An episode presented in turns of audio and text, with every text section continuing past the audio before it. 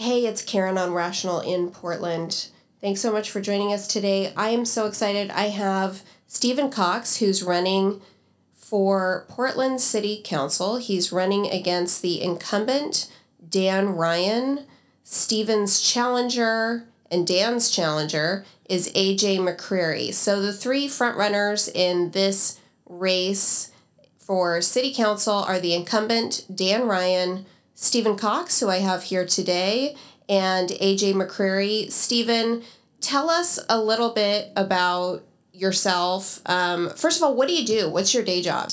Campaigning. Um, human resources is my, my background. What's your educational background?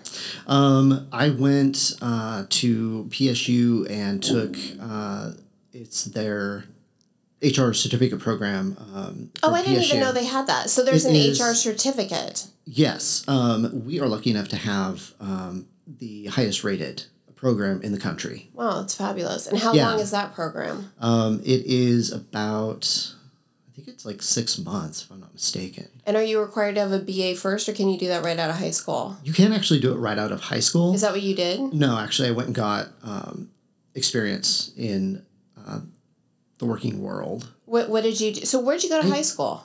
Um, Albany. Albany, Oh, is that where you're from? Yeah. Okay. yeah. And how did you end up in Portland?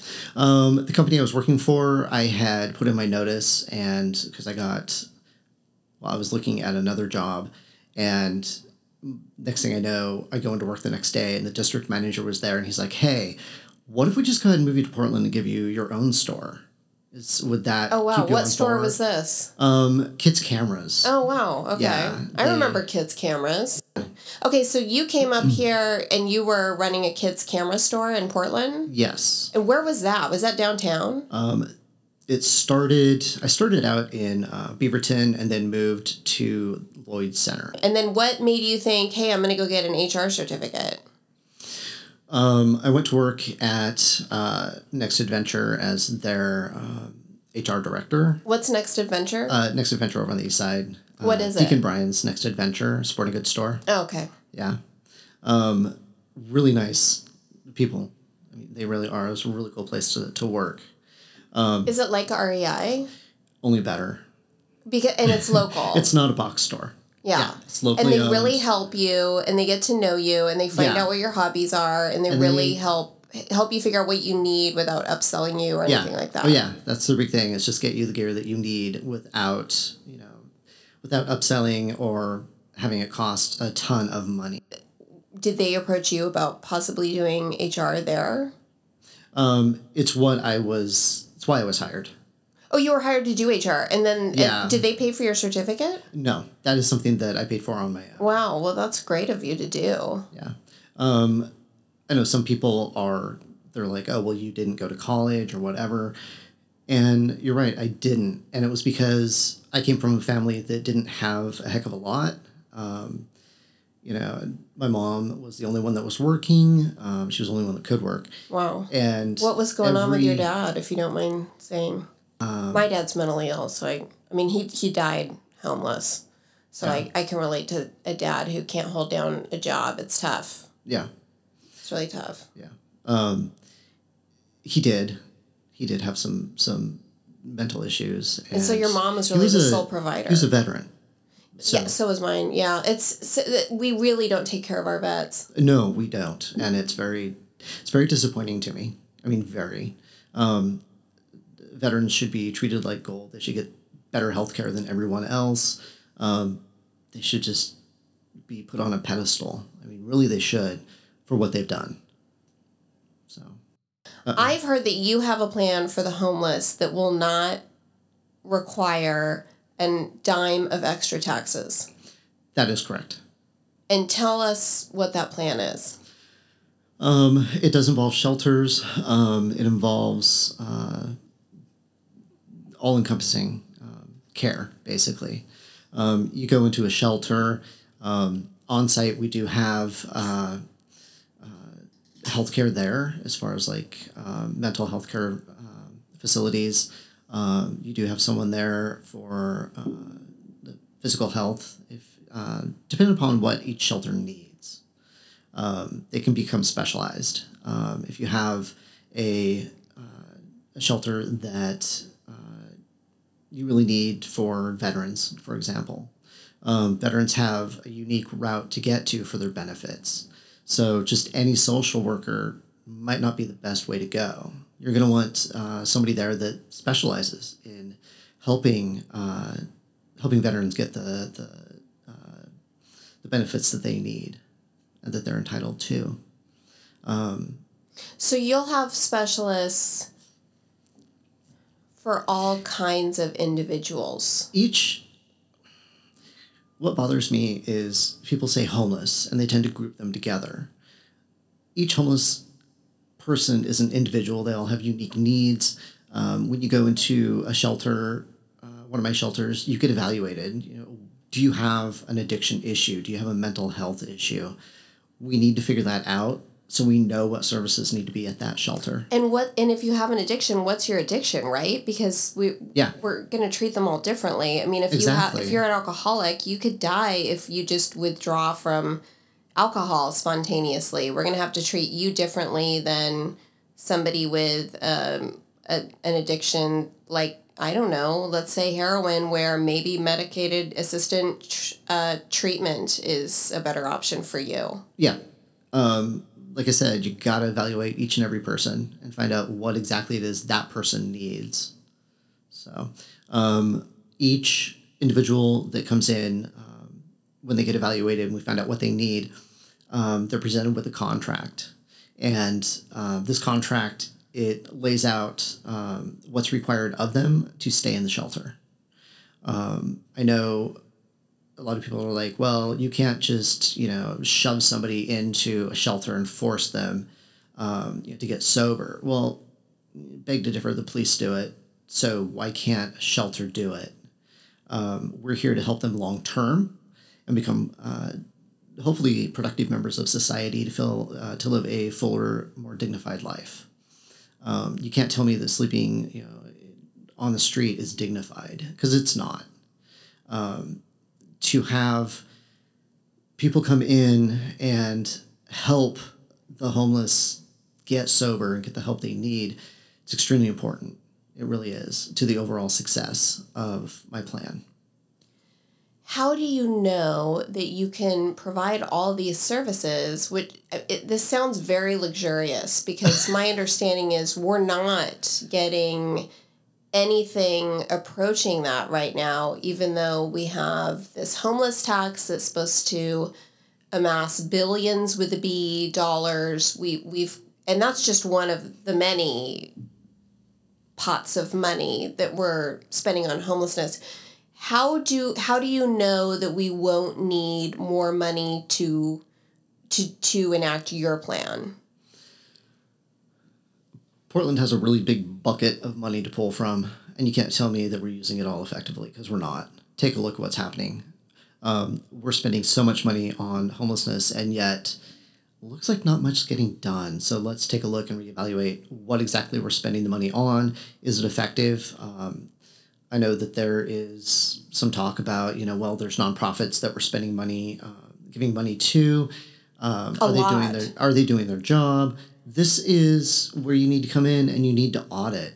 You need to take a look at every single nonprofit um, and find out are they really doing what they or said they're going to do, and are they doing it at the volume that they said they could do it at, and if not, why? So it's some metrics, some accountability. Yeah. Oh yeah. Um, taxpayers, the money that the government is spending as a taxpayer, I should be able to go in and take a look and see very clearly, very easily where my money is being spent. What if you are elected to city council, will you make transparency of use of taxpayer funds a priority? It is because it has to do with my homeless plan and where the money is coming from. So, um, my vision uh, as far as being able to know where your tax dollars go literally you should be able to go to one one web page and here's the total dollar amount uh, the city budget what they have to play with and then a breakdown of each department how much is going to that department, and then a breakdown of that department, what projects are being done, and how much that project is. And you should be able to click on that project and then get more details if you really want. It should be that easy to find out where your tax dollars are going.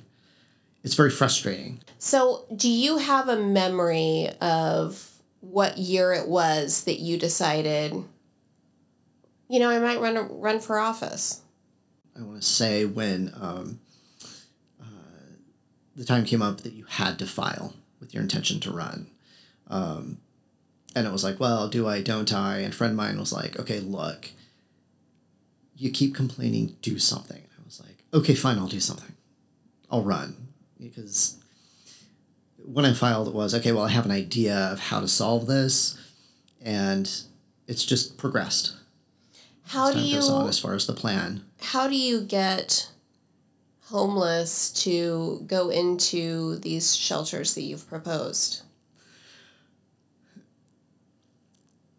we've tried the carrot. It's time for the stick. Um, the key is getting the shelters in place.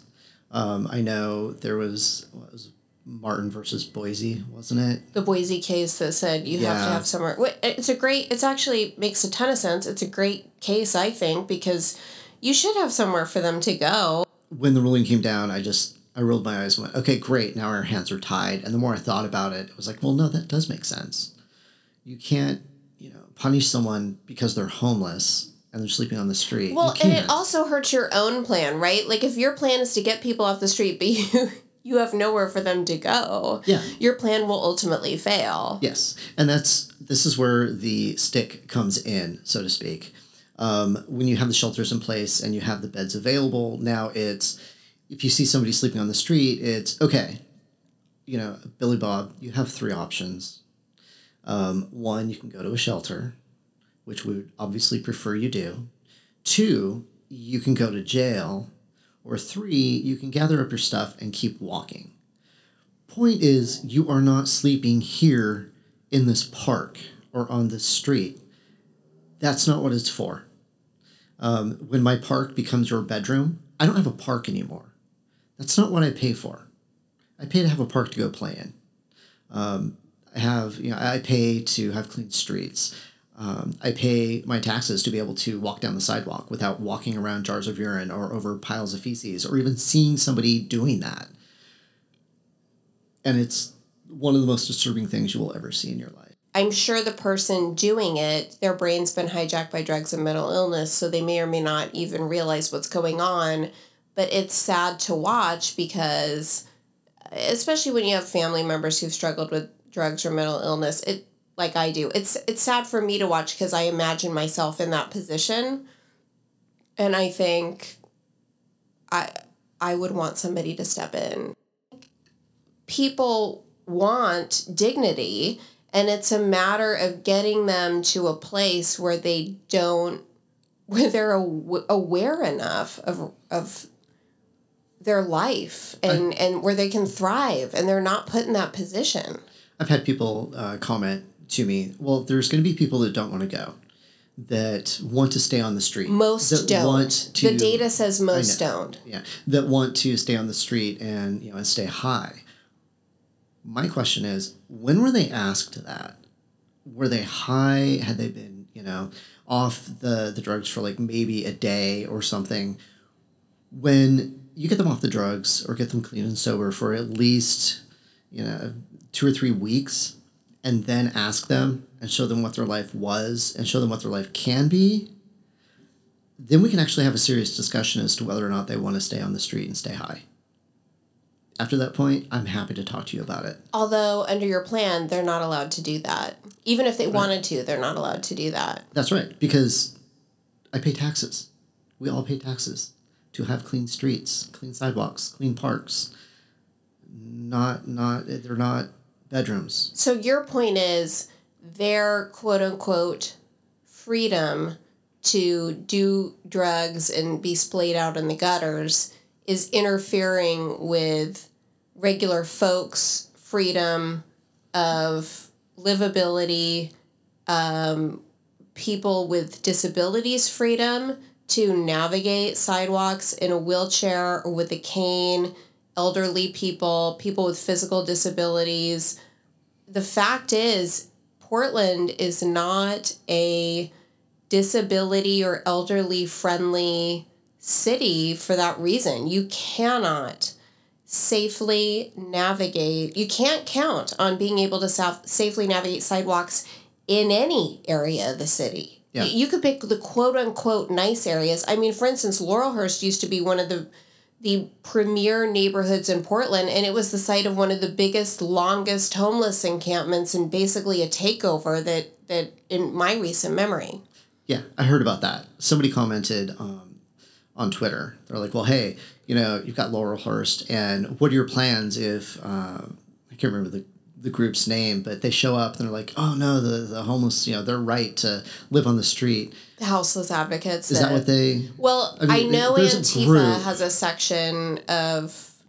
This person mentioned a, a specific group. I don't remember the There name. might be a group. There's definitely there are many many they call themselves houseless advocate groups that are pro encampment and pro enforcing the status quo, allowing the homeless to just kind of do whatever they want, even if their actions interfere with the livability of others.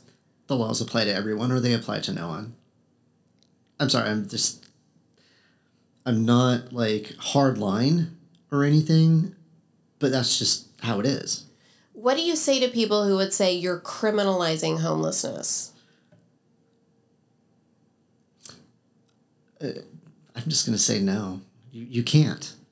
Um, it's it's criminal to leave these people on the street and to leave them lying there, you know, dying is, is what's happening. That's what's criminal.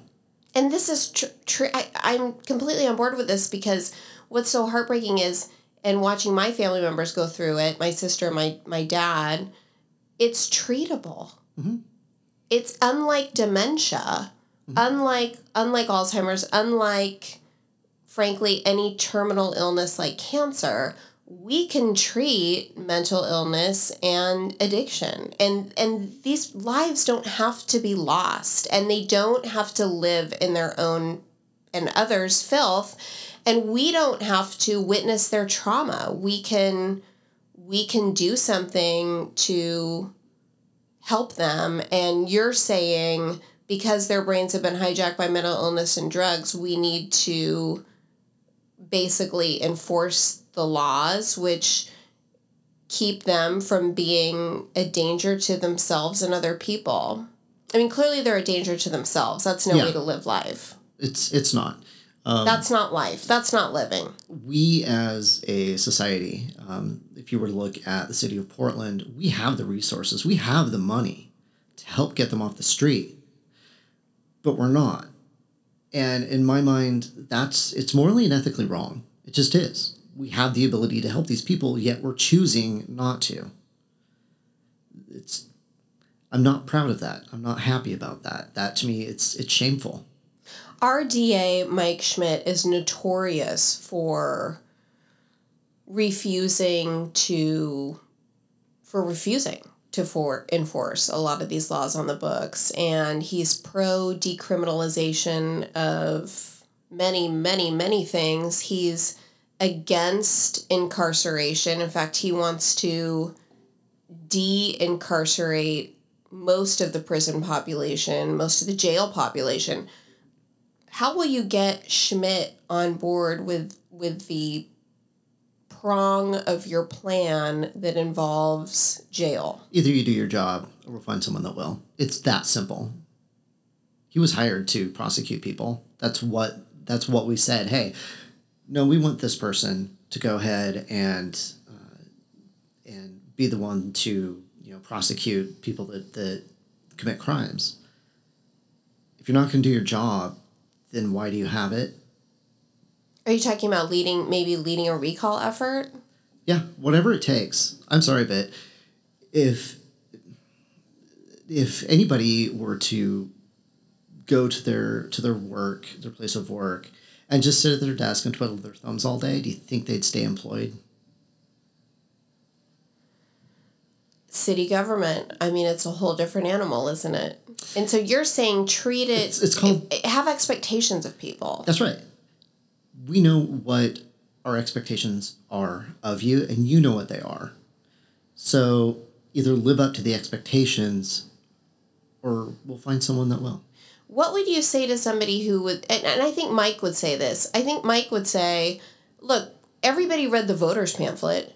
Everybody knows that I ran on a campaign of decriminalization and de incarceration and I have a mandate. I won by a landslide. I won by so many votes that Rod Underhill, the previous DA, stepped down and allowed me to just slip into office even before my t- clock was supposed to begin running.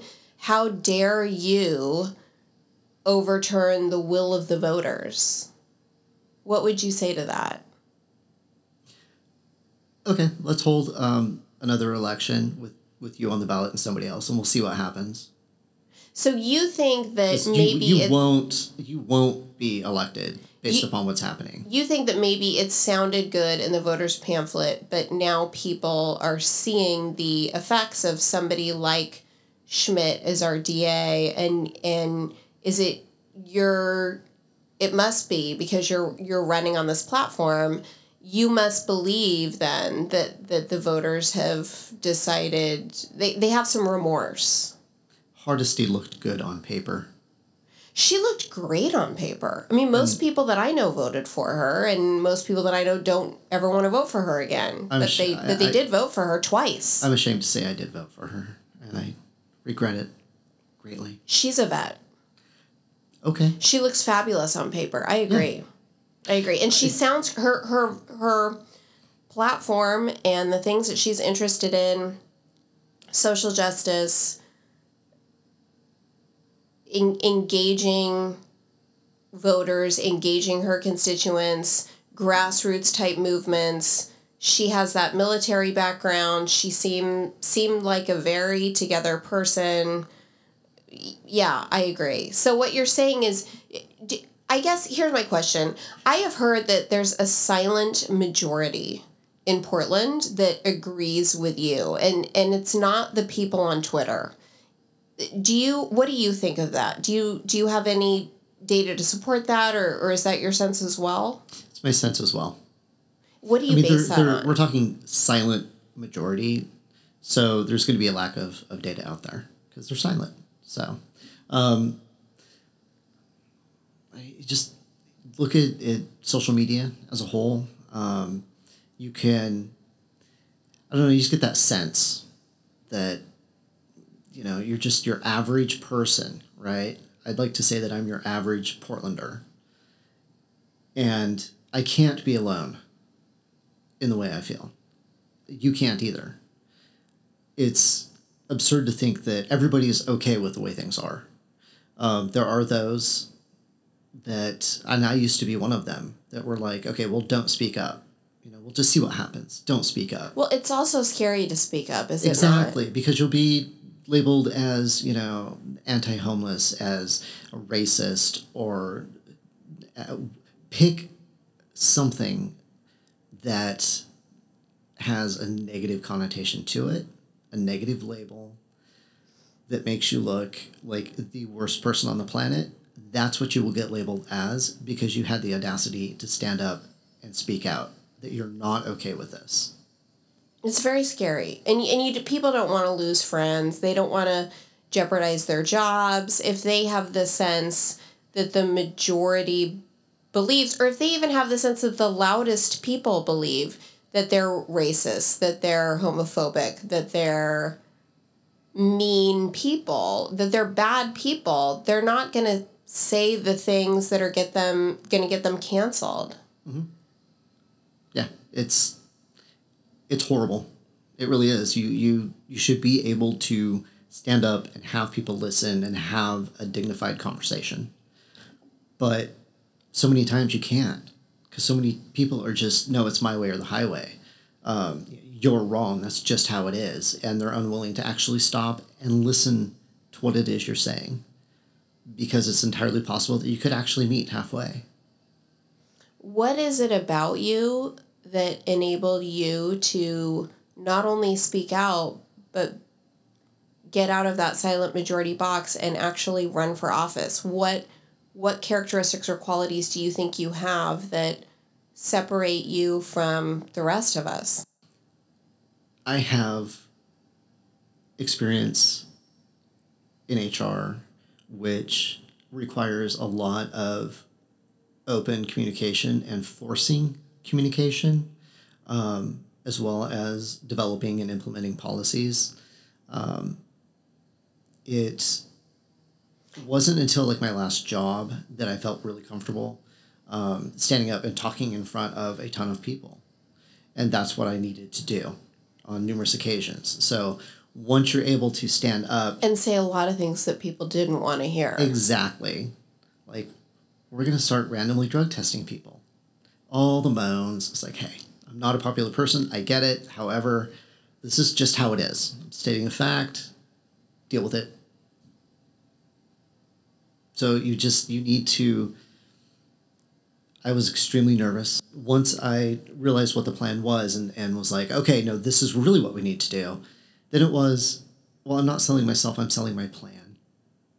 And that's what it comes down to because this this isn't about me. This is about the about Portland, about the homeless and getting them off the street. It's about you know, the taxpayers as a whole, um, not just me. Where are you going to put the shelters? That one is a tricky question because there it's like with, um, Dan's little villages. There was a whole big, you know, well, you can't put it here, you can't put it there, you can't put it here. That's where you have to sit down with the neighborhood, and it's like you need to get your plan in order and talk to them and find out, hey, what are your expectations? The if we put it here, what do you want to see? If we just came in one day and said, okay, no, we're going here. That's just how it is. What what are your concerns? How can we address those? How can we make you comfortable with the fact it's there? Um, one thought was, okay, let's have a security guard or two, 24 7. Okay, that seems reasonable. Yeah, I think at the very least you yeah, need something that like that. Seems reasonable. Okay, well, it's a shelter. You need to have a curfew. Okay. Um, now we need to come up with you know rules for the shelter. Um, what happens if you are walking towards the shelter and you know you toss your bag of you know McDonald's food on the ground or something? There's got to be a consequence. What is it? I'm sure you know it's notoriously difficult to get well if you're extremely mentally ill. I mean, you got to try lots of drugs, you got to try lots of providers it's a lot of trial and error. And if you're an addict, same kind of thing. I mean, I think mm-hmm. I read a statistic that said it takes something like eight times to get off of opiates. What about the people that are trying but they're failing? I mean, we used to have drug court where. Which I'm a fan of. Love drug court because. And, and anybody who's who's been in the legal system or who's watched people go through drug court can tell you the nice thing about drug court is you you do get second chances. And as long as you're actively working on yourself most judges most parole officers they want to see you succeed. They're cheering you on. Your peers are cheering you on. And you're able to try again. So is that the kind of would you have that kind of model in this shelter system where as long as you're working on yourself you get i mean i think you need a lot of chances to get off yeah. opiates. Yeah you do. Um, it's not a one-time deal. It can't be in order to be effective. So how does it work? Like if i slip up and i'm in one of your shelters and i go out and grab a bag of well now it's all fentanyl but i i'm i'm gonna say yeah. heroin, but we know it's all fentanyl now. I grab a bag of something and I'm clearly high and I'm kicked out of shelter. Do I get to go back to treatment at the taxpayer's expense? I mean, I think most taxpayers would support me going to treatment as many times as I need to get off drugs, but I don't. I don't know. That's something that I don't have an answer to. Is This it is something where- you'd be open to? Absolutely. If it can help you uh, uh, get off of the drugs for long term, yes. Um, but I'm not an expert. So that's Would why you we hire have experts. experts? You have to. You have to. Um, in order to make things work, you have to, to bring in experts and listen to them and follow their advice. How would you find them? They're out there. And how You- would you, you- need to- distinguish between uh, a non-profit industrial homeless complex type quote unquote expert and like a real expert? What's their background in? Um, where have they worked? Basically, it's a job interview. It's a job interview. Metrics, success rates, Exactly. Um, and data. a lot of reference checks. Um, it's like when we, I'm sure we'll move to this subject, um, but Go with, ahead. with the police. Yeah, let's talk when about it. We go and we, uh, somebody applies, right? Before we even accept them for training or anything, we need to know everything there is about this person. We need to spend um, maybe twenty to thirty thousand dollars is probably what it would cost to have uh, an investigative department research this person. We need to talk to you know their their family, their neighbors, their friends. Um, you know, if they just graduated college, I want to talk to their their college professors. I want to talk to roommates.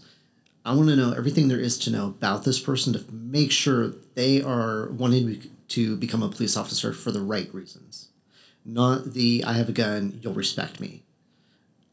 We need to make sure we're hiring the right people.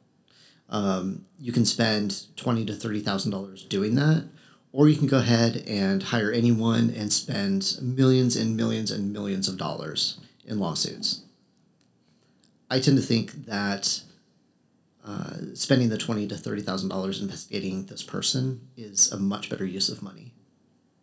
Tell me, in general, what, if if anything, what kinds of plans you have for this? I would call it a police crisis in the city of Portland. We can't seem to. First of all, we don't have enough of them. We've cut their budget significantly. Wh- What would you do? I do not want to be Chicago. um, I don't want to cut the police budget, then turn around and ask the federal government to come in and help get our crime under control. That's the, the last thing we want. We need to get the police department back their their budget. Um, we need to start recruiting people, um, and we need to offer some serious incentives for people to for for people to apply. And it sounds like you would change here. barriers to you would raise the barrier to entry, which is tricky because I, I mean this started a long time ago. In 2019, you could become they changed the rules. We we had a shortage then and you could Yeah. become a cop with a GED and a neck tattoo. Yeah. And so I guess the question is and I think what a struggle would be is we already can't get cops. We want to raise the bar. I, th- I think all Portlanders, or, or at least the majority of the Portlanders with common sense, believe that we need to raise the bar for our police. They need to be trained well. There isn't a reasonable person who doesn't think that police brutality is a problem and that it has got to stop and that we've got to train these police better. And so, how do we both raise the bar for police and bring them over here? Do we pay them more? What do we do? incentivize. Uh, we're talking bonuses. Um, if you have a, I'm a big fan of referral bonuses. Um, the saying is, you know, successful people hang out with successful people. So if you have a police officer that is the ideal officer, right? And we do have some, I'm sure. If they refer someone and that person, you know, we accept them, the person that referred them should get some sort of referral bonus, but not at once. It's just not. It should be long term. you get a small bonus if we hire them on, and I mean a small percentage of the overall bonus. And then a year into it, you get more, and then two years into it, okay, fine, you can have the rest of it, provided that this new officer that you referred to us meets all their meets all our expectations. What kinds of say. They meet the expectations would you have? Um, well, part of uh, part of my recruitment process would be if we hire you and you go through training. Okay, fine, but we're not going to have you go on patrol necessarily. We're going to have you make. We're going to have you as a peace officer, and we're going to go ahead and put you on the street, and you're going to walk the beat, so to speak, because you need to get to know the people that you're you're going to be serving and protecting. And driving around in a car all day isn't the way to do that it's a great way to have a barrier between the, the officer and the public and say, oh, well, the only time I'm going to interact with you is if there's an issue. That's the only time you're ever going to get to know me. That's not how it should work. The officers, before they go on patrol, should be walking downtown. And I don't mean, you know, on a bike. That's great. But you walk the beat. You say hi to people. As far as the policing goes, over the course of like two months, you should be able to walk out of your business, like downtown, for example, um, when you leave, right? And you see you're going to your car and you see an officer walking towards you. Ideally, you would have seen this officer many times over the course of you know six months or a year, because this officer walks the beat, and they get to know the people that they're going to be working for, and they work for us, the taxpayers. And it's important that they humanize us and that we humanize them. Because right now it's like, oh, well, they're just bullies. They're, you know, horrible, horrible people. Not all of them. Think about it.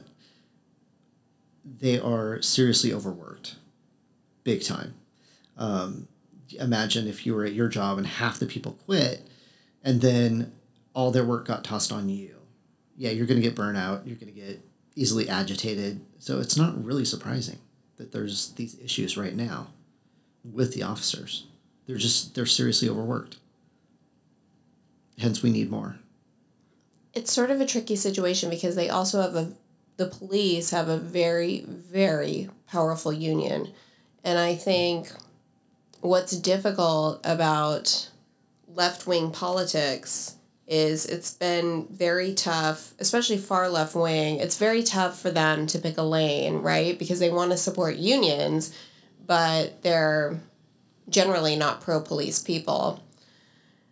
There doesn't seem to be a lot of political will to it's a very tricky issue. It doesn't seem to be a lot of political will to decrease the amount of power the police union has. And on the on another aspect of that is if we decrease the amount of power the police union has, it's possible that we also decrease the quality and the quantity of officers. So, how do you plan to deal with that tension? Because it's my understanding that the reason that these officers, the bad apples, stay where they are is because of these unions. I mean, they practically have tenure. Yeah. It's like teachers. Yeah, um, the the community oversight, whatever it was supposed to be, that still who knows where it's at at this point.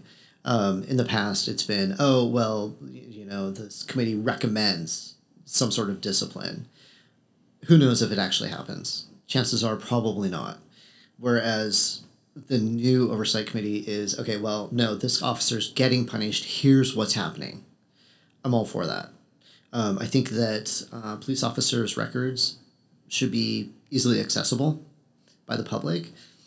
Um, if I want to look, uh, if I have an encounter with an officer, I want to look and see, well, what kind of disciplinary actions have they had? Any?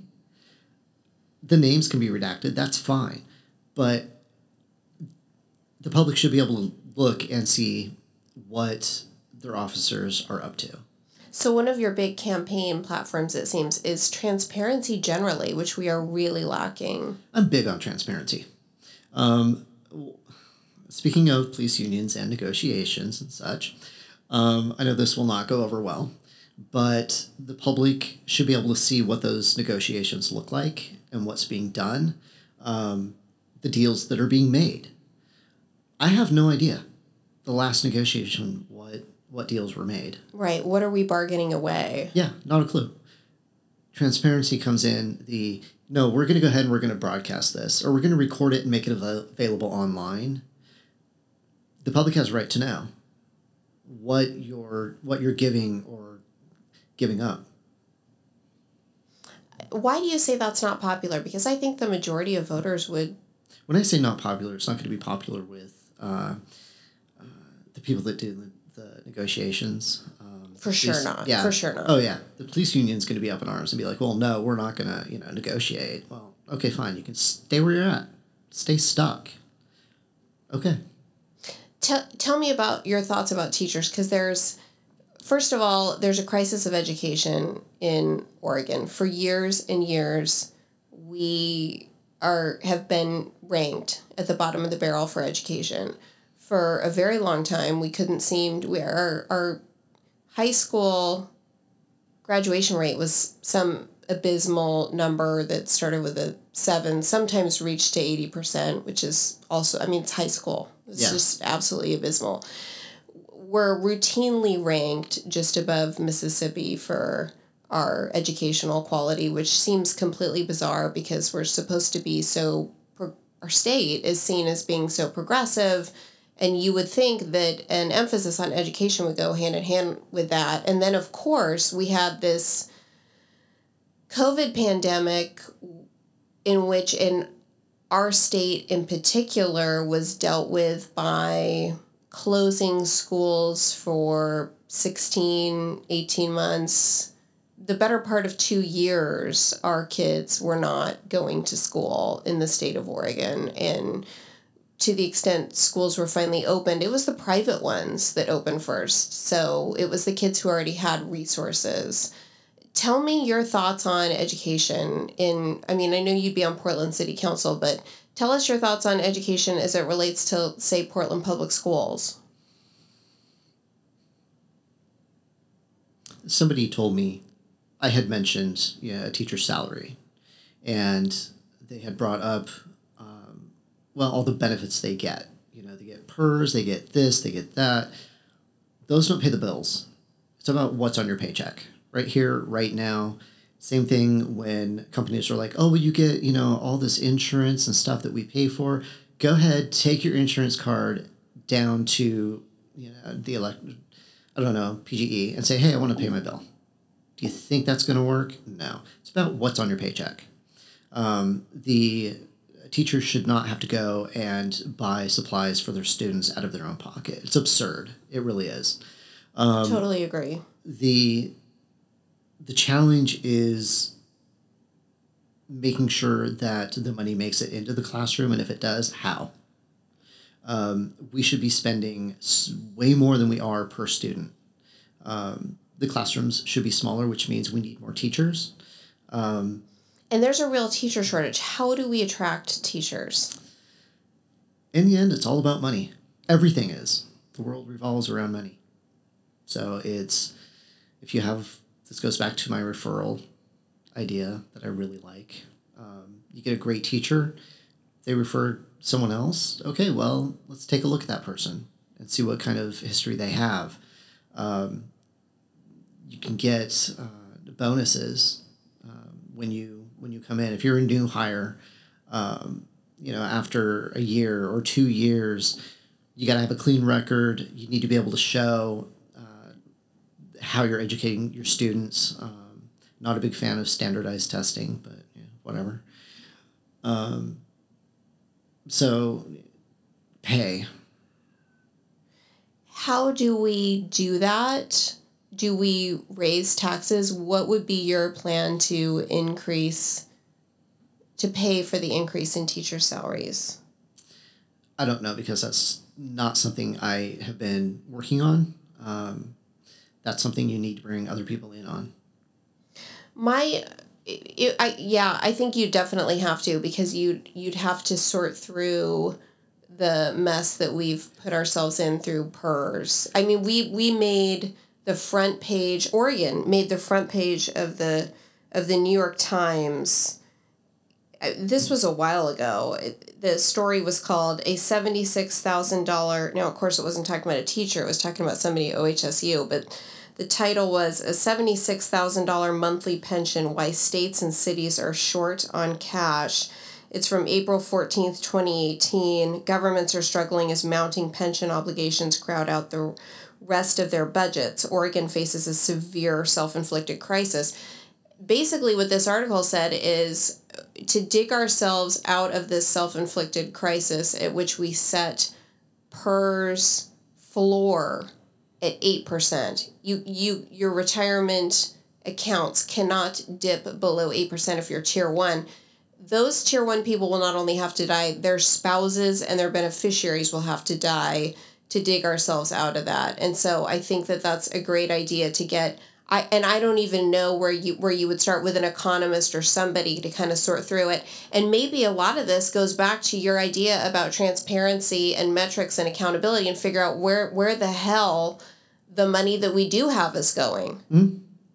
Yeah. because these schools raise tons of money at these auctions and things and i know a fair amount of it i don't i don't know exactly how much but there is a percentage that goes to a fund called all it's called all hands raised and it goes to a fund that gets sprinkled throughout all of the other schools to try to ensure some kind of unit we can't ensure uniformity i mean the very sad thing is Boise-Eliot is never going to be Ainsworth. It's not.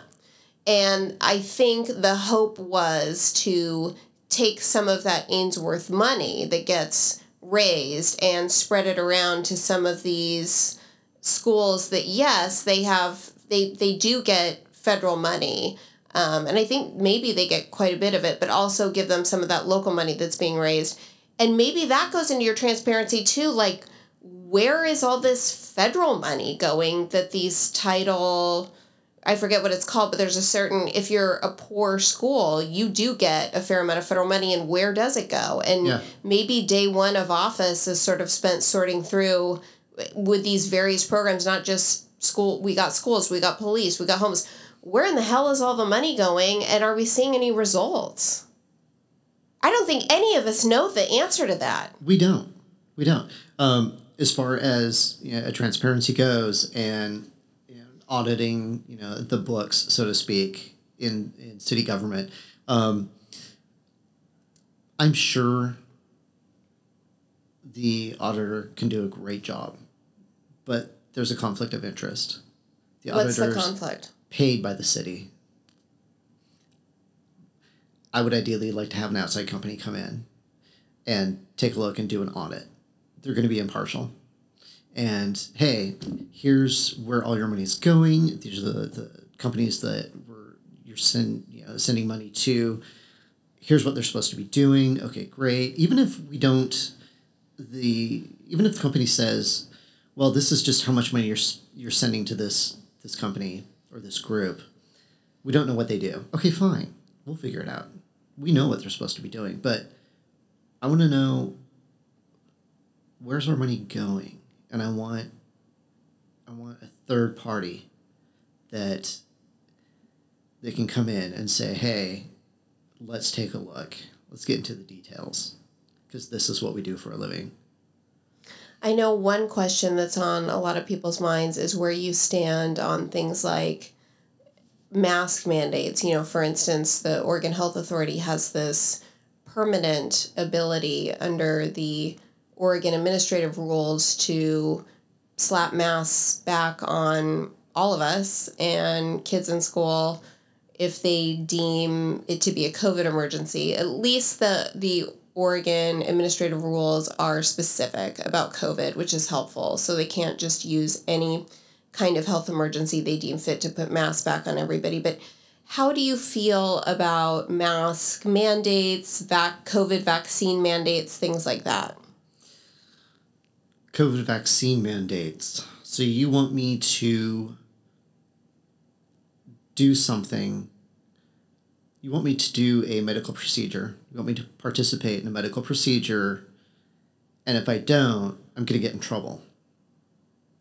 Well, you certainly That's won't be what I- able to that's what I'm participate in society. You're telling me that I have to undergo a medical procedure, and it doesn't matter what it is. You inject me with something, you. I, I, I don't even know. Um, You know, it's interesting It because people people say things like, "Well, you have to have vaccinations to attend schools." I think what people are forgetting is that Oregon actually has a real libertarian streak, especially when it comes to vaccines until COVID happened, which oddly, but and I'm not I'm a I'm a pro vaccine per my kids are my kids not only have the COVID vaccine, they they've got everything you can get. I get we get the flu shot every year. We're just those kind of people. So I'm not part of that libertarian strain, but there is a, a large libertarian contingent in Oregon that they they didn't get their flu shots and now suddenly they're pro COVID vaccine mandate. I mean these are these are I know some of these people. They they would say things like I'm not getting the flu shot because there's mercury in it. But they're cutting the line and a- ahead of people in their 60s and saying that they have underlying conditions so that they can run out and get a COVID vaccine or they don't want to vaccinate their kid for whatever so they can go to school because they're worried about some kind of Jenny McCarthy conspiracy theory about autism but they're they, they want to vaccinate their you know, nine year old for COVID. It's just really interesting. I think what people forget is we have very large vaccine exemptions in Oregon. And in fact, they're so large that, that diseases like whooping cough were coming back. Um, so I, I think the argument that, well, everybody has to get vaccinations to attend school, that's a tough argument to make here in Oregon because we we really we're not stringent about things like that. We, we've only really hammered down on on COVID, and I can't put my finger on why. The only explanation I can co- come up with is Trump derangement syndrome. And, and he came up with the Okay. vaccines. The craziest part of all that is he came up with the flipping vaccines. The Operation Warp Speed, that was a Trump initiative. And I remember when he came up with it, and Kamala was saying, Well, if he comes up with it, I'm not going to put it in my arm. And all of a sudden, he's out of office. And, and everybody is everybody who claims to be a left wing person is running in droves to get this vaccine that he came up with, and now it's okay because there's a different president in office. I that's all I can come up with. I actually don't understand what the left's obsession is with the COVID vaccine, which yes keeps you out of the hospital, but doesn't seem to prevent transmission in any way, shape, or form. Certainly not now. I mean, um, do you? It sounds like you're against vaccine mandates, COVID vaccine mandates. as a whole, yeah. Not what What about the mask mandate? That one, I'm still kind of. I don't know. I'm still kind of yeah iffy I- on Is it. that another issue where you'd consult experts before making a decision? the experts have already been consulted, and I'm still kind of on the fence whether or not I'm for it or not. Um, You're not wearing all- one today. When you all- came into my office, you weren't wearing one, so I take it and you're haven't. not I wearing haven't them since the day to day. mandate was gone. I have not been wearing a mask. Why is that? I just feel comfortable. It's, you know, people are like, oh, well, it's your own personal choice. Yeah, it is. I feel comfortable enough to go out into the public and go shopping or have a conversation with somebody and not have a mask on. I feel comfortable with that. Um, when I do, I don't go and say, hey, I want to have a conversation with you. You know, are you vaccinated? No, I just feel comfortable. And I think that's what has a lot to do with if you're comfortable or not.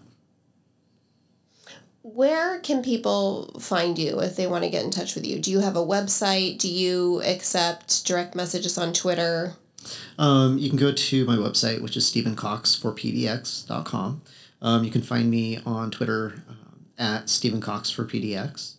Um, I do accept direct messages. Um, I, for the most part, when it comes to um, like debates or anything along those lines put on by a third party, I tend to get left out of them. And it's simply because, you know, I, I don't have a ton of money. I don't have $40,000 or more in the How bank. do we contribute to you? Um, you can go to my website and there is a, a tab for donate and it'll take you to the website to accept the donation. And if people donate, that will help increase the pool, ul- ultimate pool of donations. Are you part of that matching uh, program where you get, I don't know, it's something like nine times whatever somebody donates? I am not um, completely. At this point, um, when I first started, I was self funded. I had my own money and that was it. Um, I've gotten some donations since then from family and friends. Um, people that um, I don't know have contributed. Um, I try and make it a point to send them an email back. Um, you can call, that's fine. Um, if someone answers, chances are it's me. I think that's great. Um, I've had hour long conversations with people, and I, um, you know, I talked to a guy that lives over in the Pearl District, and he's like, "Hey, here's here's our issue." I was like, "Okay, talk to me about it." And then I asked him, "Hey, what are your thoughts on you know this is kind of what I want to do. Here's part of what are your thoughts on it?" So when people are like, "Oh, well, you need to have a dialogue with the public," yeah, you do. It's important. It doesn't matter if you're in office or if you're running for office. You need to talk to them. You need to find out what exactly it is that people want and what their their issues are. Each neighborhood, they all have their own neighborhood association because they all have different issues, and you should stop and you should listen. One size does not fit all. Same thing with um, with the homeless. One size does not fit all.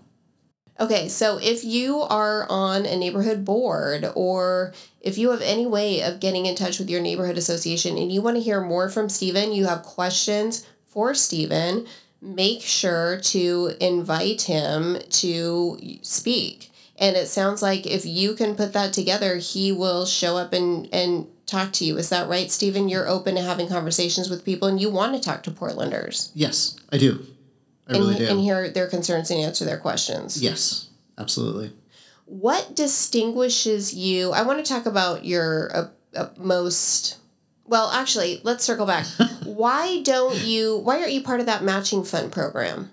Um, the matching fund requires 250 donations of $5 or more from people that live within the city of Portland. So you have to have that first to qualify. Yeah, And you just, it, it's not that you didn't want to participate in the program, it was just that you just didn't have it. that's right. I didn't have the 250, so therefore I didn't qualify.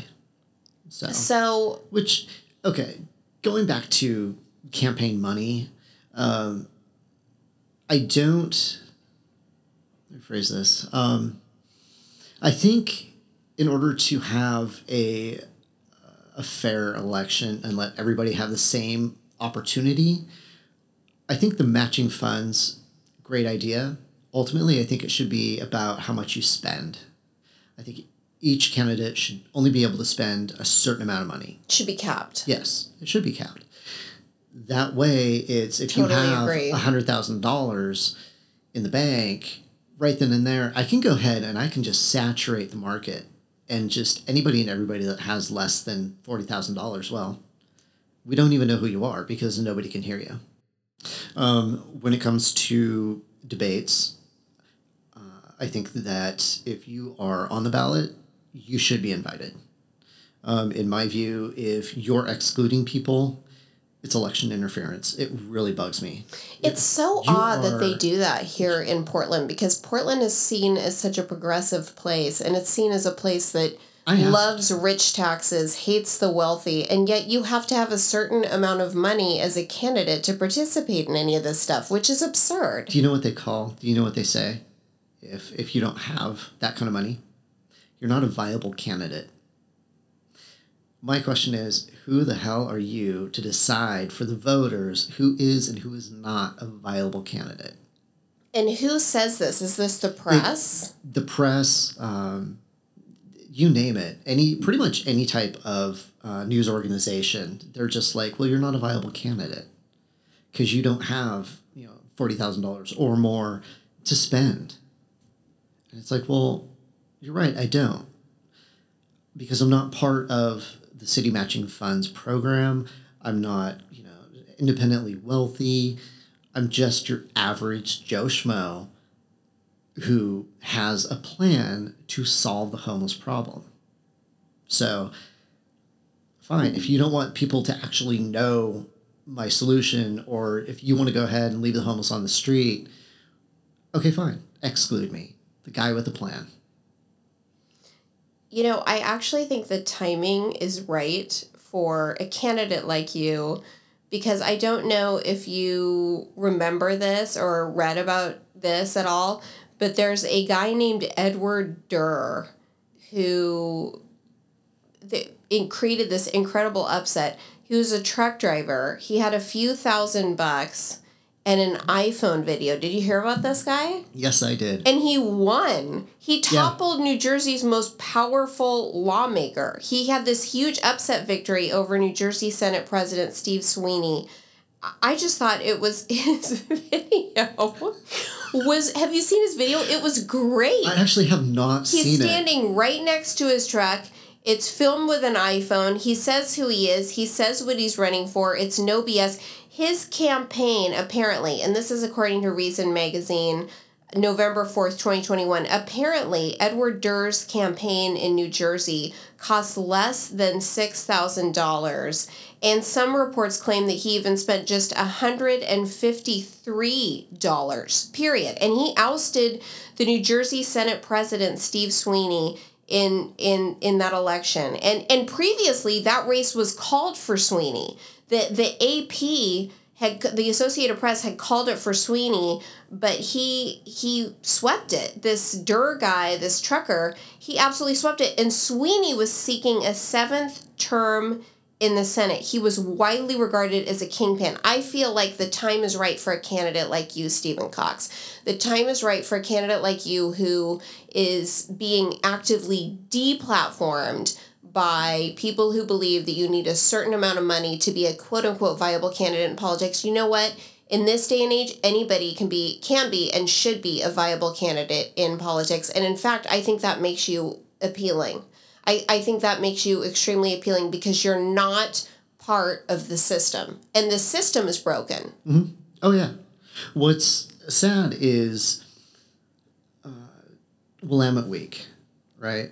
They had invited um, Dan Ryan and AJ McCreary to a to a meeting, right? Those are your two opponents. Yeah, the two main ones. Um, they left myself and Sandeep uh, Bali out of it. And the reason, when I finally got an answer as to why I wasn't invited, it was because I'm not a viable candidate. Well, now there was this massive like uproar on Twitter. They kept everybody kept tagging Willamette Week. You know, why why are you not letting uh, voters see the the entire field? Um, why aren't you letting everyone in on the meeting? So on and so forth. And I don't know if they just gave into the pressure or if they said, okay, wait, this is not yeah, let's go ahead and do this. They invited myself, um, AJ McCreary, Dan Ryan, and so and the Sandy Twitter campaign worked. Apparently, I think that's impressive. It it is. It is. Um, was it KATU? I think it was that does uh, meet the candidate. Um, they finally interviewed myself. I was like, hmm. so if you're on Twitter go on Twitter.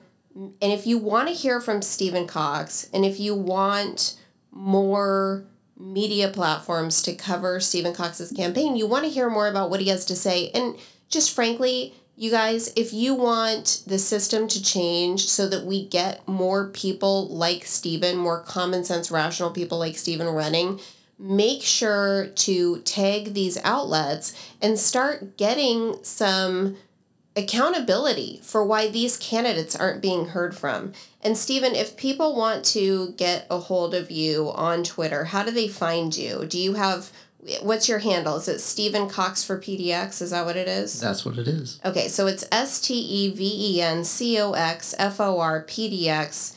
And his Twitter page says, Our priorities are clear reclaim our streets, parks, and sidewalks so the world will know us as the Rose City again with your vote we can. And you can go to stephencox4pdx.com. That's Stephen Cox number four, pdx.com. Stephen, it looks like you've even got a link up to your Willamette Week interview. So people, even if you're not on Twitter, you can find the a video of the Willamette Week interview if you want to hear more about Stephen Cox.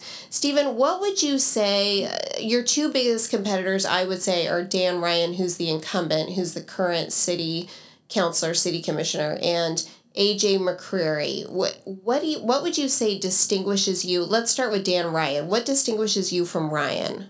I actually have a plan to get all the homeless off the street, and it costs costs less than his plan to get a little over 300 and that's going to take years and my plan does not take years to implement so his plan was his metric his goal for his plan was only to get 300 people off the street a little over 300 um, i'm generous and go with 60 people per village um, i could not find an actual bed count for each village how many beds are going to be in each one if you can find it, let me know, please. I'd like to know. Um, so I just kind of went with 60 people um, per village. Um, hence the little over 300 people. Um, and it's worth mentioning that only one of his sites has any kind of movement on it. And that's over on Multnomah Boulevard. They are pushing dirt around as of Tuesday. So as of last Tuesday.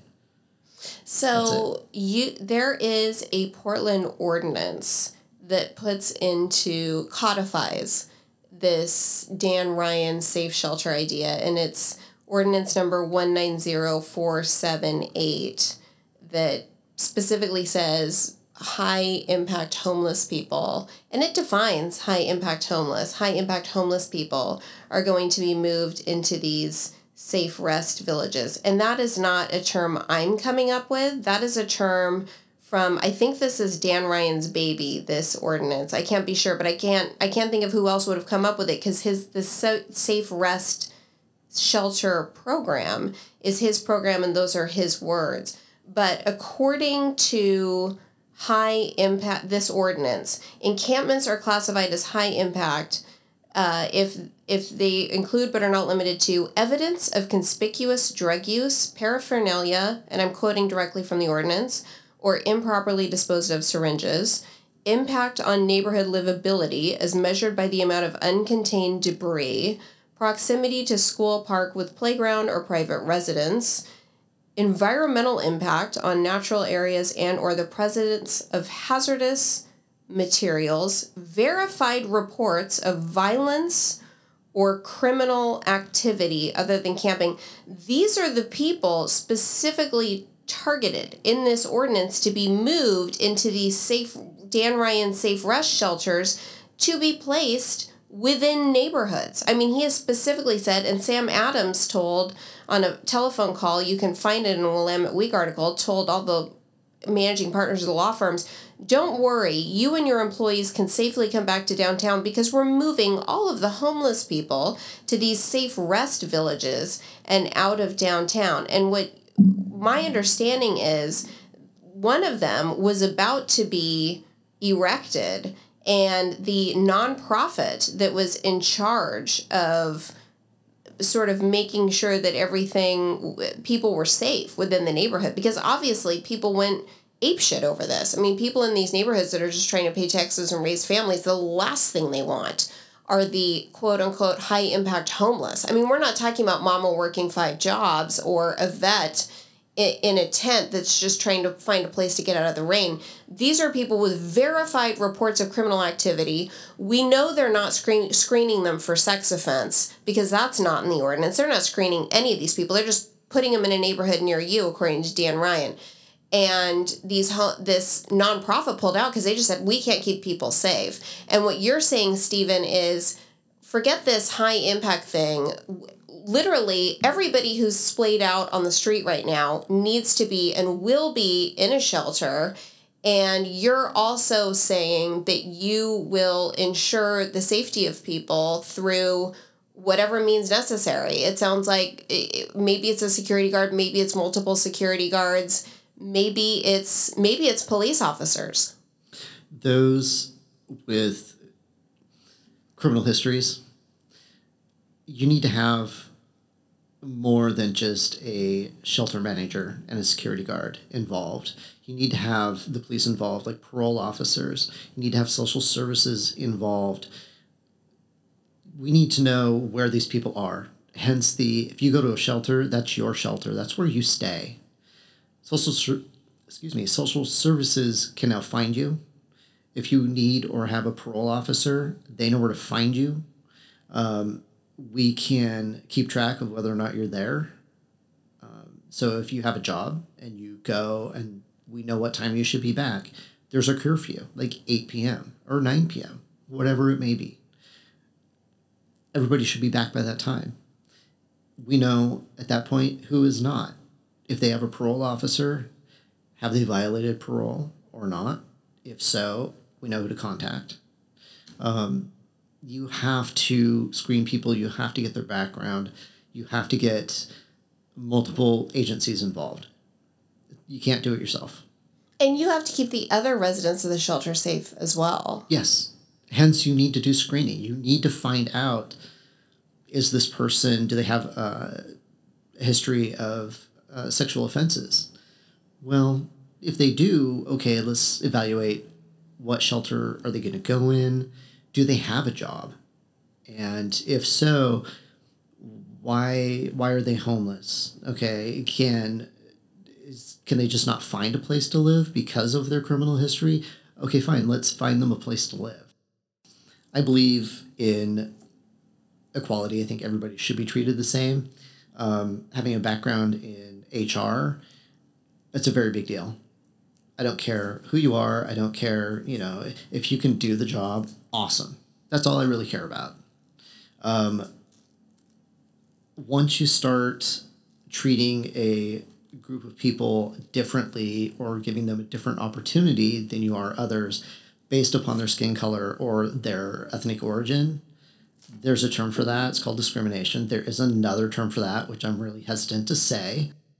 Do you believe that there's a place for affirmative action, and and what place does that have? I mean, there affirmative action means different things to different oh. people, right? It could mean like the Supreme Court Bakke decision, race, all things being equal, race is a plus because we think diversity is important, or it could be uh, race is the most literally the most important thing, and we should pick the most downtrodden in society and elevate that race first so that we can someday reach a level playing field. I what are your thoughts on affirmative action policies? I have mixed feelings about them. Um, I feel that they are, in certain instances, just legalized discrimination. That's what they are, or what it is. Um, there are other instances where, yeah, okay, it serves a purpose, um, I think that truly the only way you're ever going to get around it, um, especially in the workplace, is when somebody fills out an application, they fill it out online, and there is nothing in there relating to any of the protected classes, which everybody falls under each one. But it's not going to give any indication as far as your sex, your age, your you know, ethnic background, whatever it may be it's only going to give you the facts about the person. And I think once we reach that point, okay, fine, then we can move forward as far as everybody having the same chance, especially in the workforce. Like I said, my background is human resources, so I tend to gear more towards the workforce, towards the workplace when I give examples. And so, what form, if any, of affirmative action do you think is is appropriate or necessary or works? And maybe the answer is none. I don't I don't know of any that works the way it's supposed to. Um, when you start giving preference um, to another person just because you have to, you have to say, oh, I've got two people, but you know, my quota is not going to be made if I choose this person, but I have to have a certain percentage of my workforce meet this specific criteria, so I have to choose this person. That's not okay. You should be able to choose the most qualified individual, regardless of. Um, one of the places I worked, um, the majority of the workforce was Hispanic. It had nothing to do with who was hired, it had to do with who the applicants were geographically. Majority of the population were Hispanic, so it would make sense. But to say, oh, well, you know, a certain percentage of your workforce needs to be um, African American in that particular area, it just wasn't going to happen. It just wasn't. Because geographically, it just, no. What do you think of the argument that, I mean, you're a gay man. Do you believe representation matters? In other words, clearly we had a time not too long ago where being gay was certainly not talked about. It was, uh, you know, we had a lot of gay men marrying women to avoid the stigma of, of living outwardly as a gay person. Um, maybe feeling like there were barriers to them living a full and productive open life as a gay person. Do you feel like, let's say, uh, do you think it would have mattered to you as a kid if there was a gay, openly gay president? Do you think representation matters? It depends upon what it is that you think needs to be represented. Um, I think that being a gay man, as I like to say, my name's Stephen and I happen to be gay. It's just part of who I am. Uh, it's not who I am, it's just part of. I don't like saying, Hi, I'm gay, and my name happens to be Stephen. I just, it's, that's backwards. Um, being gay should not dictate anything about what you can or cannot do. It should have no bearing whatsoever. Um, it's just like the color of someone's skin. It should have no bearing whatsoever. Yet, unfortunately, in today's society, it does. Um, at my last job, I was like, okay, I'm just going to go all out. And I mentioned, I, I'm gay, I have, you know, a husband, and it I was really nervous because I didn't quite know what kind of reaction I was going to get. Um, I was surprised given where my job was geographically. I was surprised because they were didn't think anything of it. You were surprised in the sense that it sounds like it probably wasn't in Portland where not only would they not shun you for being gay, it would be probably celebrated as one of the most important things about you, knowing Port knowing Portland. um, it was it was not in Portland. Um, Which is why you were nervous. Yeah, it was. I mean, if it would have been in Portland, I'd have been like, okay, whatever. I'm not even going to mention it.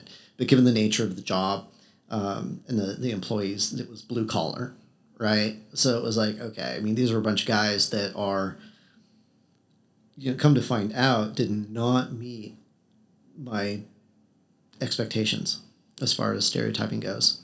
You assumed they'd be homophobic. That was my assumption, and it was it was not. Um, my sexuality had nothing to do with anything. They were like, okay, whatever, who cares? Like nobody asked. People, you know, they, they figured it out. I didn't necessarily bring it to work because it's not important to me doing my job. It's it's irrelevant, so to speak.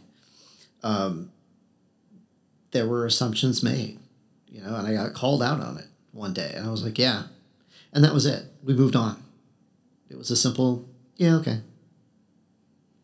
So, what would you say to somebody who would say, well, that the reason that you didn't experience that homophobia is probably because over a certain period of years, people met more and more openly gay people and realize that they are good and bad and all in between just like anybody else and that being gay is not a bad thing And so it's what would you say to somebody who would say, "Hey, look, affirmative action policies are important because we need uh, to put uh, historically discriminated people who have been historically discriminated against in sprinkled throughout society in various workplace positions, positions of power, political positions."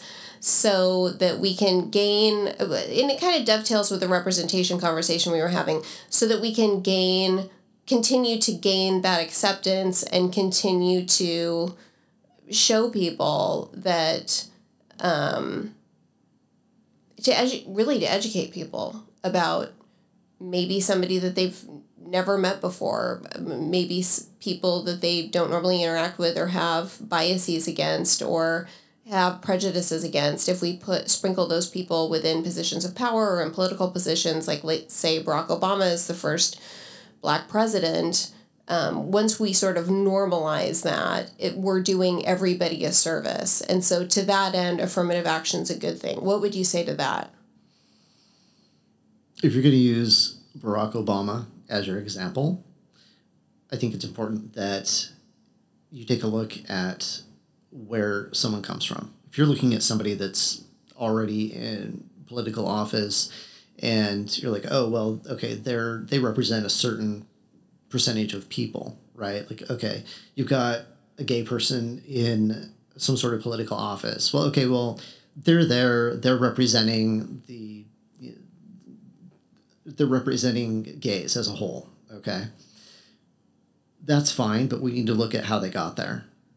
How did they grow up? What kind of uh, home environment did they come from? Did they come from uh, nothing, you know, a family that was one paycheck away from living on the street, or did they come from a family that was well off? And I don't want to necessarily say rich or anything, but just well off. What got them there? You're saying all kinds of diversity are important, including socioeconomic status. Mm-hmm. Absolutely. To recognize that and maybe this dovetails into representation too in the sense that if you're a kid who comes from nothing you can look around and say oh hey there's this person in office and they were able to rise above their circumstances and maybe i can do the same thing yeah absolutely but you need to know where this person came from that's in that's in office yeah if we want to talk about uh, discrimination and, and such, let's take a look at the Asian population. A couple years ago, you could get attacked on the street just because you were Asian. Didn't matter where you came from. If you looked Asian, you were going to get attacked. Do, do you know that when Dan Ryan did not vote to defund the police, his house was vandalized something like seven times? Are you afraid of anything like that? It's a concern. Oh, yeah it's very much a concern. And and yet I'm saying things that aren't popular. Your discomfort with the city is so must o- apparently overrides your concern about those things. Your your concern for the yeah. city. Yeah. Like I said, this isn't about me. This is about Portland, the people that live here. It's about the homeless. It's about taxpayers, not just me.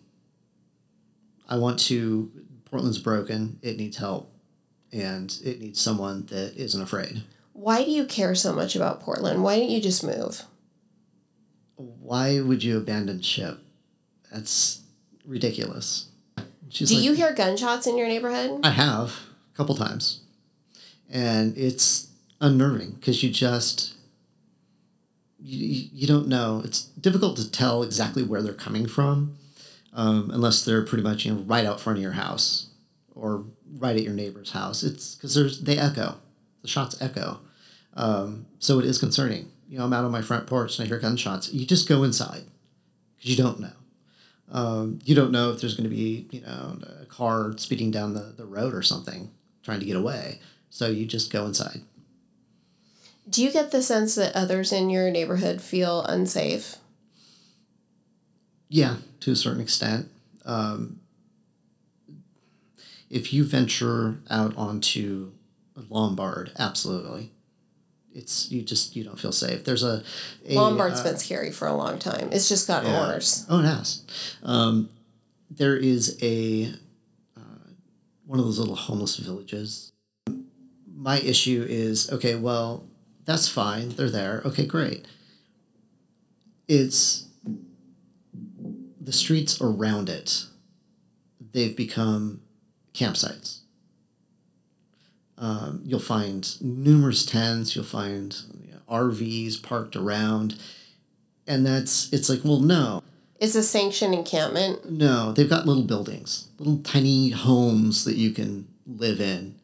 Um, I don't, I don't remember the name of it. It's across from a church. Um, the church owned the land. I think the city had something to do with building it.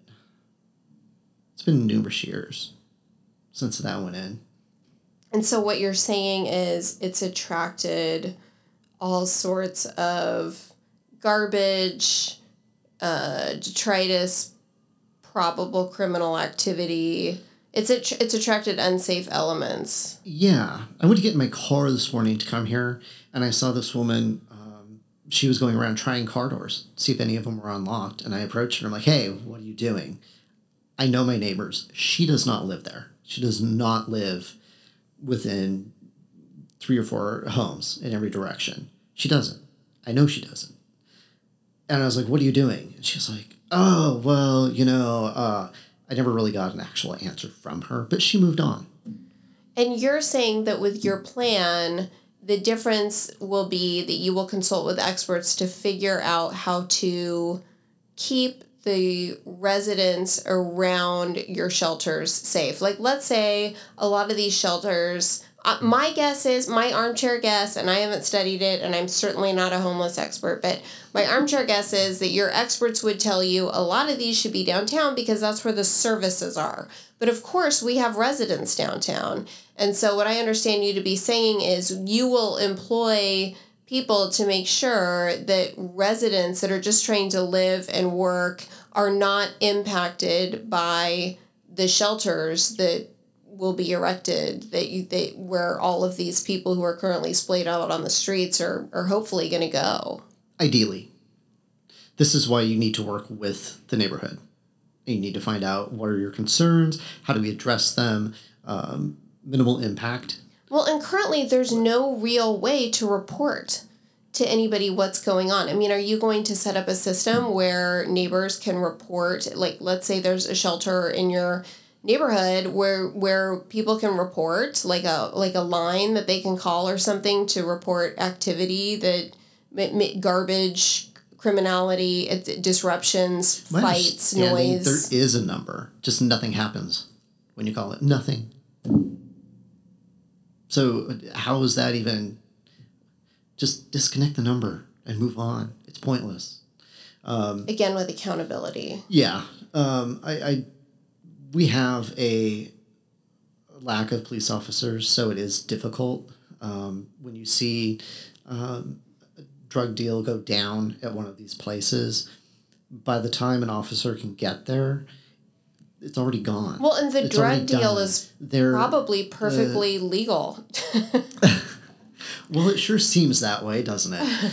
Well, with decriminalization, I don't. My understanding is they've been told to stand down as far as all of that kind of stuff goes. I mean, unless it's like a large quantity, unless it's Never like kilos know. of cocaine that the Honduran cartel is offloading. You don't know No, you until don't you get there. You That's don't just know. it. Yeah, you don't that's know until you That's get right. there.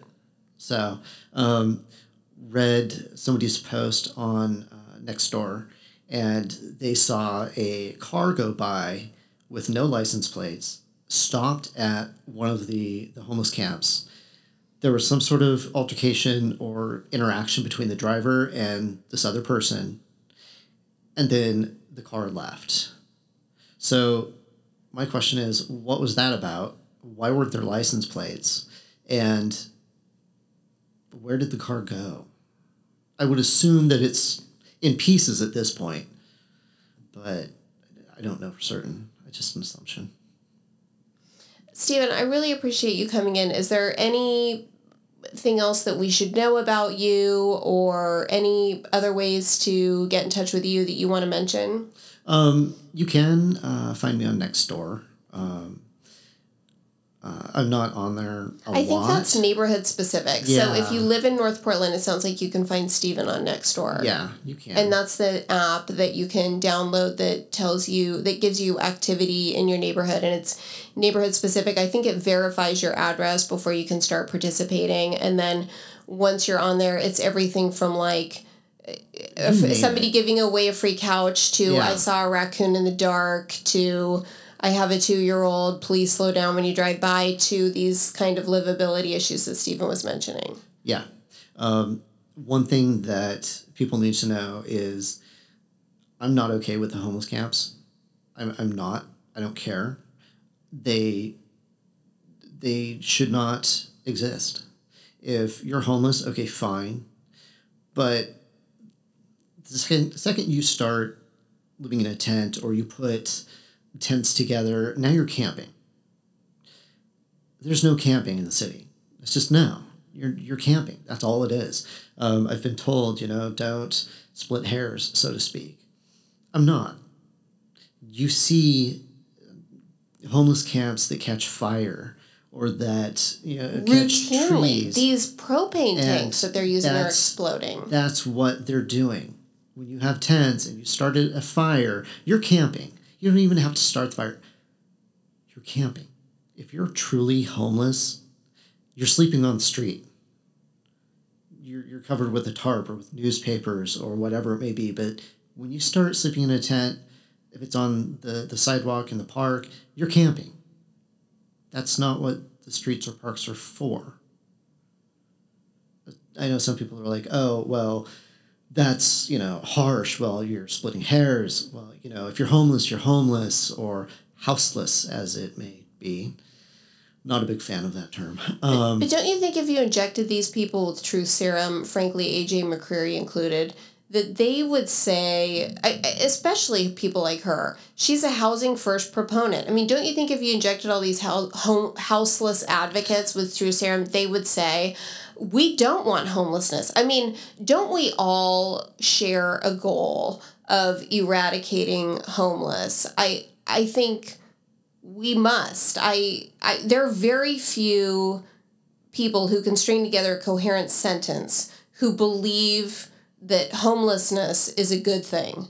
And I think the difference is, correct me if I'm wrong, but it sounds like the difference is you actually have a plan to get people out of tents permanently to, mm-hmm. to solve the root cause of this homelessness, which giving them a home doesn't do that's right. because they're still mentally ill, they're If- still addicted to drugs, they're not thriving. if you give an addict a hotel room, right, or a motel room, or their own place, or one of these little safe rest village buildings, now you've given them a private place to do their drugs. That's all you've done. You haven't actually addressed the root issue. or or to mentally decompose. I mean, they're still dying. Yeah.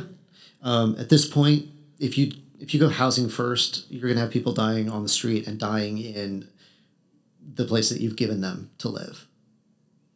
So it doesn't matter.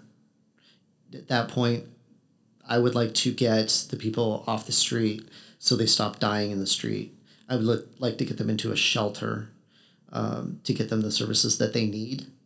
Um, I don't want them to go into a. I don't want uh, addicts or those that are mentally ill to go into solitary room. I just it's a bad idea. It really is. Um, if you were to stop and think about it and go, wait a minute, what would happen? Okay, yeah, you would realize it's not a good idea. Um, my shelters, uh, there's obviously multiple people in the shelter, and it's uh, mutual accountability, so to speak. Um, you get one person that's having issues that's like throwing a fit or whatever it may be. There's a really good chance you're going to have other people involved because you formed a relationship of some kind. So it's like a it support group. be. You're in Yeah. your ideal world. These shelters are like support groups. Ideal world. Yeah. Um, Well, nothing's perfect. well, no. Um, ideal world, yes. And it's going to happen naturally. Um, there's a program. They'll in- form a community. There's a program in California that my plan is based on. What is that called? Uh, it's Lucky Duck. Um, they've got the right program. They get people off the street. They provide the services at the site. Um, it's Lucky Duck Foundation charity go. in San Diego, California. yeah, LuckyDuckFoundation.org is where you can find it. and there's a video um, on YouTube that is a great example of what it is I'm looking to do. It can be done. Um, in that particular instance, down there, they have Starbucks of all companies provide the food. So obviously, you need to have business relationships. It, this on LuckyDuckFoundation.org, it actually says homelessness dropped in San Diego County by a total of 16%. Unsheltered homelessness decreased by 29%. This was largely because of the bridge shelters that Lucky Duck Foundation funded and the opening of city owned properties to service shelters for which they advocated. So the goal is to create um, it looks like they say they fund bridge shelters, job training, employment opportunities, and they convert. Uh, this is kind of what Sharia Mayfield was talking about. She's running for Multnomah County Chair, and this Lucky Duck Foundation in California in San Diego, it converts underutilized government owned properties into shelters. And that's one of the things that Shariah was talking about. In fact, not just government owned properties, but just, you know, she was talking about some build uh, some building, commercial building that was vacant that had been vacant for God knows how long, and with an enormous parking lot. And she was just sort of thinking, why can't we convert that into a shelter? Why can't we just purchase that and convert it into a shelter? There you go. Her, her and I are on, for the most part, uh, we agree on things. Um, we both agree that we need to invest in our mental health care system, um, addiction recovery services, and it's extremely important. Uh, it doesn't matter what plan it is for. Either way, it's important that we do that. It is key to my plan because you need the wraparound services. You have to. Right, and everybody's different. So you've got comorbidities of mental illness and addiction. You may have some people who are simply schizophrenic and don't have addiction issues. You may have somebody who has uh, mental illness, but it's not it's not as severe as schizophrenia, and their main issue is drug abuse or a combination of everything. And you've got to have the right people in place to really triage all that. Yeah, they have to get evaluated. Um, that's why when people come in, they get evaluated because we need to know what services need to be at that shelter. And like Sharia, are you going to be keeping metrics and keeping track of these people and and publishing results of your program? You have to. Yes, transparency. People need to know whether or not their tax dollars are going for, you know, going to a good purpose. If the program that they are funding and the taxpayers are funding it, if it's actually working. Thanks, Stephen. I really appreciate it. Anything else uh, listeners should know about you in your campaign for Portland City Council? vote for me if you want the homeless off the street and if you want to address the root cause of homelessness to keep the people off the street and not do the whack-a-mole policy that the, the city is currently doing So you can find Steve. It's Stephen B. Cox. yes You can find Stephen Cox on Twitter at Stephen Cox for PDX. You can also find Stephen Cox's website, Stephen Cox for number four, Stephen Cox for PDX.com. Get in touch with him, ask your questions. Um, please connect with him, learn more about his policies. And I think we all miss the Portland that we used to have. And Stephen is telling us that he has a plan to get us back on track. We can get there. We can get there. It's going to take time. It's going to take uh, hard work and it's going to take a lot of cooperation. A lot of, of agencies talking to each other. And you're willing to build bridges and do all and work with all these different people. Yeah, I don't care if I have to lock you into a conference room. We're doing it. Well, you're an HR guy, so you're used to brokering Yep. agreements and finding places where people can meet in the middle. Yeah, it's what I've done in the past. It's what I do. Thanks for coming in, Stephen. Thank you so much. I really appreciate it.